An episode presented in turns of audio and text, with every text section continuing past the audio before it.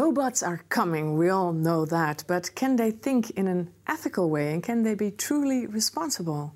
Let's talk to the expert about that. She's Aimee van Wynsberghe, and she's an assistant professor in Delft University. And she's also president of the Foundation for Responsible Robotics. Welcome.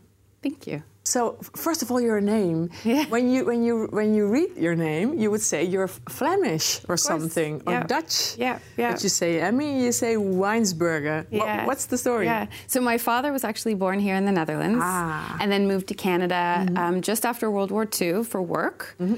And then it's really a coincidence that I, that I ended up back here and for such a long time. I came here to do a PhD. Yeah. It was the exact PhD that I wanted to do, mm-hmm. looking at robots in healthcare and the mm-hmm. ethical issues. Yes. And then I've stayed. I love this country. It's wonderful. You like it? Yeah. So I it's do. somewhere in your in your genes yeah. that, that you like Yes, I think so. I is, think is your father still alive? He is. He's mm. still in Canada. And what does he think of you living here? Loves it. Yeah. Probably. Yeah, of course. Okay. Yeah. Yeah. Well, good. So we would say M.A. van Wynsberghe. Yes, right. Also beautiful, but yeah. now you are uh, Aimee. Yes. Okay. Uh, when did the first robot enter your life? Ooh, good question. Mm. Um, so I actually did my bachelor's, my undergraduate study in Canada in cell biology, mm. so not ethics or philosophy. And while I was um, doing those studies in the summers, I had a job as a research assistant, and I was working at a place called CSTAR, mm-hmm. and that stands for Canadian Surgical Technologies and Advanced Robotics. And there I was a part of a small group of researchers, and we were testing the surgical robots. So the Da Vinci robot and the Zeus telesurgical system. And we were trying to see, you know, whether or not we could introduce delay in the performance. So the surgeon is sitting at the console, they man- manipulate their hands, and then the message is translated into the robotic arms. Yeah. And we wanted to see, you know, if, if we inc- make a second of a delay between when they move their hands and when the arms move, so when they see it on the screen, what happens? Does everything sort of fall apart? Wow. Or, yeah. Yeah. yeah so that was back in 2004. Mm-hmm. So that was my first experience or introduction with surgical robots. And then uh, after I finished my studies, I moved to Europe in 2006 and uh, yeah, and I've been working with, on ethics and robots. And uh, with that first acquaintance with the robotics, you decided this is what I want to do. This is it. Yeah. This is it. Yeah, yeah. what but effect? I, what effect did it? Yeah, did it have on you? I, what did you think? I was really so. I was allowed to watch the surgeries that were happening on human patients, and I was allowed to experience the robot and to train other surgeons and, mm-hmm. and to do a bunch of different things with with the device. Mm-hmm. And I had lots of conversations with my boss at the time, and I started asking him, you know, how do the patients feel about this huge device that's in the surgical suite and the nurses as well and all mm. the technical staff. How do the surgeons feel about it? And he and said, How did they feel about it?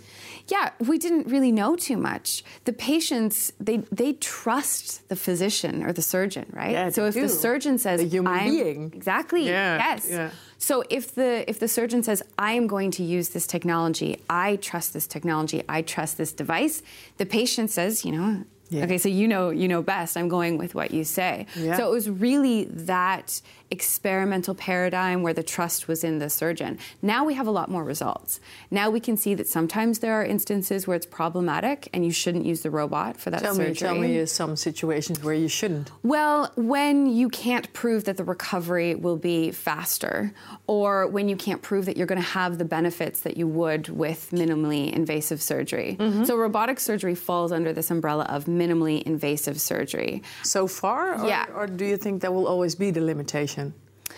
Um, I think that there will be a limitation mm-hmm. when um, people start wanting, or maybe it'll be hospitals or companies that want the robot to do it completely by itself. Because yeah. right now it's a surgeon who performs the surgery, of course, and the robot help. is a tool. Mm-hmm. Yeah, exactly. Mm-hmm. But I think we will start to see this sort of pushing of the boundaries, maybe should we have the robot or can the robot do it on its own? And there are times when the robot can, yep. but we really, that's where ethics comes in. Mm-hmm. It's not about can we mm-hmm. and how can we, yeah. it's should we and why should we? All right. And why should we not? Yeah, in, sure. in a lot of I cases. can think of some reasons uh, why not, but, mm-hmm. but you first. Yeah. What would be a reason why would it not be ethical to use yeah. a robot in yeah. a procedure like that? Yeah, so I think it depends on who you're asking, right? If, mm-hmm. if you're talking to a surgeon and they say, I feel completely comfortable with this technology, I've been trained, I know how it works. I understand the benefits. They might say, why not? Mm-hmm. If we mm-hmm. can predict that the robot will do it just as good or, or better, then why not? But there's so many other layers. There is, you know, the feelings of the patient. There's a chain of responsibility. What happens if something goes wrong yeah. and we can say that the robot broke down? Yeah. Then who then who's to blame? Is yes. it the company that made the robot? Is it the designer who, you know, 10 years ago thought of this sort of idea or this algorithm? Is it the telecommunications network that's responsible for the, the, the message being transported? Is it the surgeon because they were standing there and should have seen something? something, mm-hmm. and then who's liable? Who are we going to punish or fire? The yeah. robot?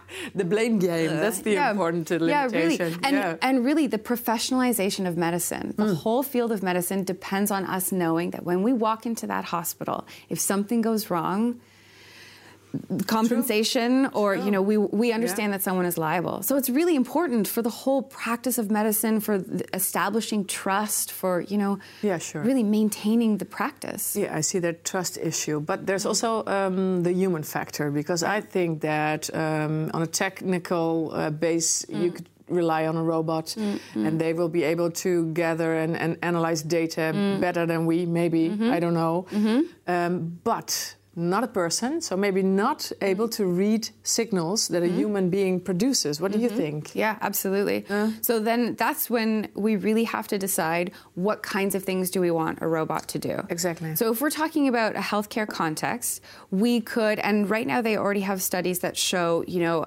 an AI can look at a series of moles on a person's body mm-hmm. and can predict what which one will be cancerous. Oh yeah, but I would let let the robot do that right now. Exactly. Yeah. Who cares? Right. Right. Yeah. Be- because the, the AI has access to all of the information, can store it, can process it, mm-hmm. can do that better mm-hmm. than a, a, human could. Mm-hmm. Then you also have AI that's being developed to predict when someone might commit suicide or when someone is at risk of committing suicide. Yeah, wow. And that's a whole other question. You know, we have psychiatrists who have relationships with patients, and they are adept at picking up on different cues when mm-hmm. a patient might be at risk, when they might mm-hmm. be in mm-hmm. danger. They also know when is the appropriate time to say something, when they can commit the patient to the hospital, and when they just know, okay, this person has done this before and we're going to ride this out yes. and I'm going to coach them through it. Mm-hmm. So it's really, you know, just like you said, there are things that humans can pick up on that a robot can't. Mm-hmm. And, and that means that we have to be very careful about what we choose to have the robot do. Yeah. Predicting suicide or calculating the percentage of risk yes. for moles. I mean, you know. I wouldn't even trust a human being to mm. predict, mm. predict suicide or not right. because it's right. too hard. Right, right. And of course, what you say, when do you talk to someone? Yeah, yeah. Very important. Yeah. And then even looking outside of healthcare. Mm. Um, so my work is taking me now into drones in humanitarian contexts. Yes. And learning about. Humanitarian aid, you mean? Right. All right. Yeah, yeah. Okay. And so. How, how do they work? Well, there's a variety of different applications yeah. right now. The the most is for making a map of the situation. So we're talking about conflict zones, refugee camps, post natural disaster, that kind of thing. You need to see where we cannot go ourselves, so exactly. a drone could go. Exactly. So there, it's yeah. really really helpful. Really helpful, mm-hmm. yeah. Um, but again, it's about understanding the limit of the technology and exactly what it's going to do for us. Because yeah. what I'm learning is that. Um, there's so much about the human human interaction and relationship, mm-hmm. right? Of course, we're talking about providing humanitarian relief and being there for individuals. We have to understand the needs that they have in their context or in their context, in their time of distress. Yeah. And we have to understand how to get to them, how to communicate with them, how to interact with them. And so the worry is that if the drone is there to do more than just get a map, find out where they have to be. If the drone is there also for delivering packages, also for interacting or communicating, it really takes away from the actual practice of care in sure. this particular context. Yes. So so we have to be clear, you know, we can use the drone for this. The drone makes a map, the drone collects some information on where individuals are, but we use humans for the other necessary components. Yes, you, you keep on needing them because mm. um, there's also you, you could abuse that information uh, also in conflict areas, things like that. Yeah. Drones are used to bomb yeah. as well. Yeah. Um, how do you uh, how do you how are robots better mm. in making right decisions than people are mm. with all their conflicts and emotions? Yeah. yeah. What what's better about a robot or a drone? So yeah. Um, That's a really difficult question because, for the most part, the drone would be human operated. So, Yes. so the drone isn't making uh, any kind of decision. It has information. Exactly. Yeah. Exactly. And and you hit the nail on the head. Really, that information can be so valuable when it's in the wrong hands. Exactly. And so even though you know people want to do good and they're collecting information about individuals in a refugee camp, Yeah. you can imagine how you know important that information is for the wrong people who want to do bad things to these individuals on the refugee camp. So how do you protect that data? Is it possible to protect that data? What do you think? Is it possible? Um, I think we've shown that when the internet is involved, when a telecommunications network is involved, it's possible to hack it. I think we've shown that we can collect in a secure way and we can store in a secure way, but then what happens to the data, we, we can't uh, guarantee that it's not going to be accessible to others that. Uh, No. To those that weren't intended to have exposure. Security only goes so far. Exactly, exactly.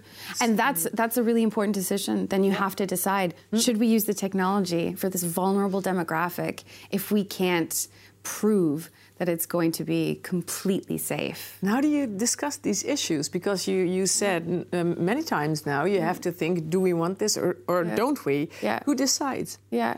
There's a huge number of players that decide Yeah. that decide these kind of things. Um, so I was just in a conversation with with a group about healthcare robots, and we had you know the business, the industry leader, and we had the surgeon.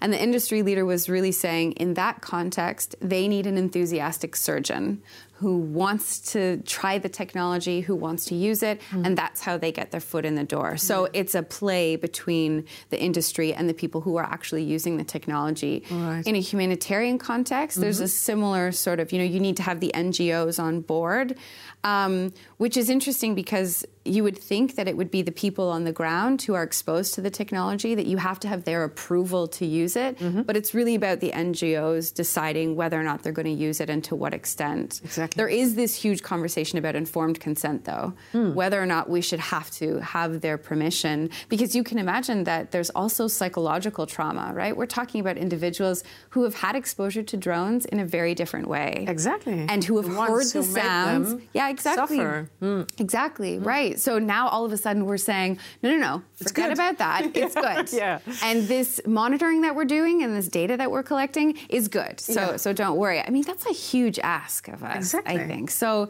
so we're still sort of figuring out. and not out only in that pushing. area because that, that's a crisis it's war Right. it's uh, suffering all over Yeah. so so we can see that conflict but also in daily life or in daily caretaking Yeah. people are afraid Yeah. do you think they're right Well, first, there's a cultural difference there too, right? In North America, Yeah. um, not that we have pop culture to blame per se, but when we see in movies and and you know we hear in newspapers that AI is going to end humanity, you know, or we're going to fall in love with these robots and we're going to want to marry them, and so there goes the whole tradition of marriage, right? So we have a very people believe that yeah, for sure. yeah and you think that's possible to fall in love with a robot I think people will think they're falling in love with the robot because when you make the technology in such a way that it reads you and it acts in the way that You it feel thinks. understood. Yeah, of course, sure. Mm-hmm. Of course. I think though that that will last for a couple of years, and then you'll say, "I want spontaneity.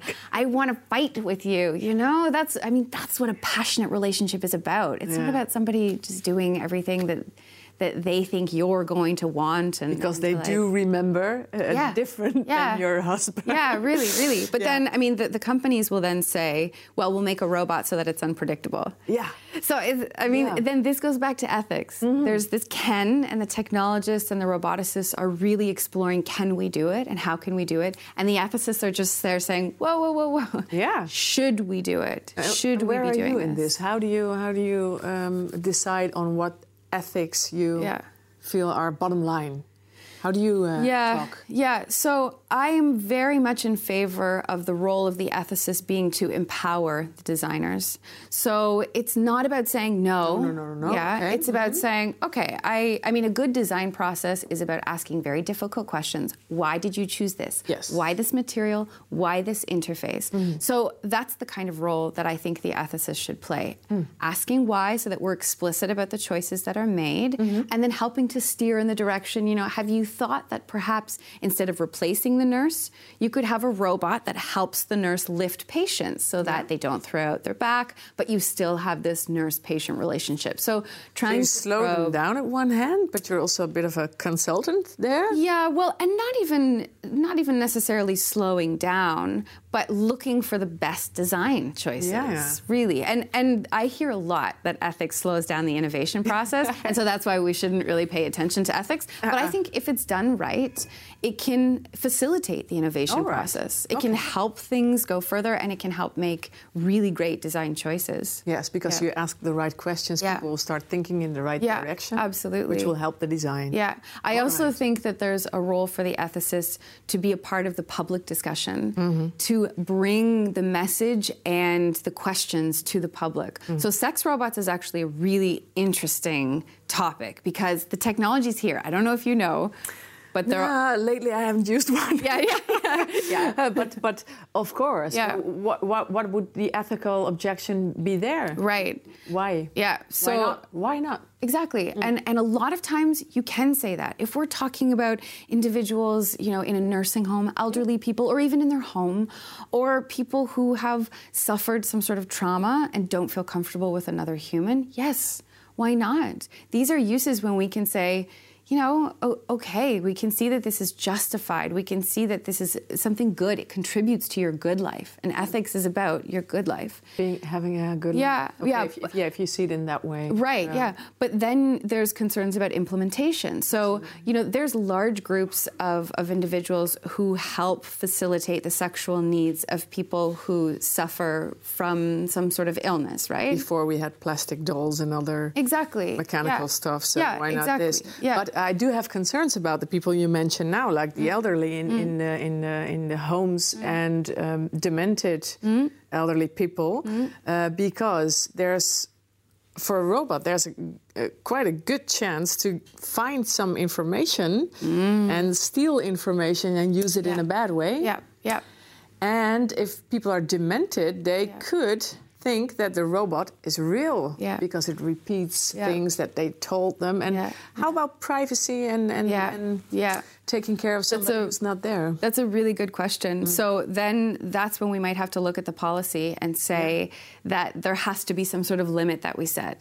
That sex robots for a person suffering from dementia is probably not the best application. That they have to sort of prove some sort of viability or well being. You know, they mm. take their tests that they can fulfill activities of daily living, that kind of thing. Mm-hmm. So maybe we have to set a sort of limit there. Mm-hmm. But then when talking about sex robots and different illnesses, there's a company in Japan that makes, um, you know, the, the owner is a, is a pedophile. And so he makes Wow. sex robots that look like children so that he doesn't harm other children. There's, and there's a discussion. Oh, there's a huge discussion, right? Because he's saying that he's protecting other children by using this technology. This, this conversation is going in an interesting way because there are also many scientists who claim that if you fulfill that need once, it will grow. So that's danger. So you have to talk about things like that as well. Exactly. complete- oh, well, and not only that, but how do you test it? I mean, Who who's your control group, Yeah, and sure. who is going to be your test group? Mm. And and really, if you sort of take a step back from just you know studying the empirical data, Mm. and you look at the laws and the policies that might you know accompany the not the promotion but the acceptance of this technology, Mm. does that mean that we're normalizing it? Does that mean that we're saying Yeah. that it's okay in Exactly. some respect? That's the decision every exactly, time. yeah. And we have to decide as a society. This is what you talk message? about in research and designing Right, and with your exactly. Wow, very Yeah, interesting. yeah, yeah, I have one one personal concern myself. So let's so let's end with Okay, that. Um, uh, I hear that um, the development of empathy in young Mm. people is Mm-hmm. decreasing now because not of robots yet, Mm-hmm. but because of they're looking at their screens a lot and Yeah. not uh, reading facial expression, Mm-hmm. which appears to be one of the most important ways to learn empathy. With robots, there's no facial expression, real facial expression to Yeah. read. So Yeah. we become cold people? Yeah. What do you think? I completely agree with you. Oh, I, you do? Yeah, oh. I do. I do. Okay. And and I I know the studies that you're talking about, Mm-hmm. and uh, and it's easy to see, right? You see parents with their children, and everyone is on their device, right? So you can understand how it happens. Well, We you have to make a connection. Exactly. Yeah. We we certainly Imitate. can't fault the children, and I think that's another really important conversation that needs to be had. We hear a lot about social robotics, so there's a whole group of scholars that are trying to make the robot in a way that it interacts with you in a more personal way. You know, it remembers the information that you were talking about, right? And Yeah. it, it uses Yes. that to sort of pull you in and to ask you different questions, Mm-hmm. right? And I think you know that's that's an interesting science experiment. Yeah. But if we're talking about the way that society is going to develop and how we want individuals to be 20 years from now, Mm-hmm. then perhaps we need to be looking at um, intuitive interaction. So I understand what the robot means. The robot understands my hand gestures, but it, we don't need to be friends. No, you, know, don't have to be friends. Right. The, Yeah. the robot needs to be a really useful and helpful tool. A tool. But we need to ask this question why do we want to be friends with the robot? Mm-hmm. Why would we think of having a robot that reads bedtime stories to our children? what? Why would you want that? Why would yeah. you then, well, why, and why because then have we're all short on time, right? So this Yeah. would save you some time. But I mean, you know, as as a mother of You have two, to save time in Yeah. another area. those are crucial moments. Let's let's let's make a paint a picture together when you are, let's say, way older than now, and you have some care needs. Okay, Yeah. some something something is not working completely well. You need Yeah. a little bit more care. Yeah. What would you want a robot to do and what not? Yeah. So what would what would be we be very uh, Yeah. um, helpful? Yeah. Um, I think it would be nice to have a robot that could deliver me uh, maybe food. Yeah.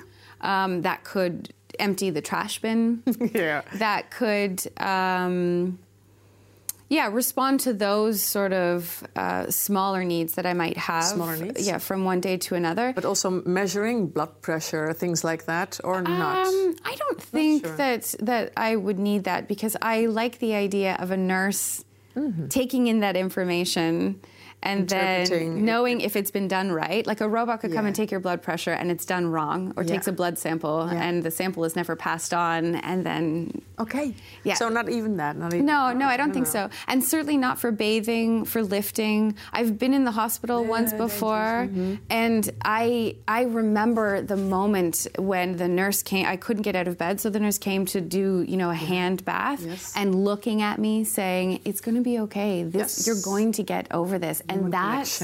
I needed that. It's- I really and it was it was for one minute. Of Yeah. the day, and I really, really needed that. So I'm fine with having robots to assist the nurses, but Change the bed. Yeah, in that moment of someone's life when they're vulnerable, they should really they should really be supported by other humans. You need eye contact. You need to hear Yeah. voice. You need to You be need touched. Yeah, yeah, exactly. Yeah. Okay, so we agree.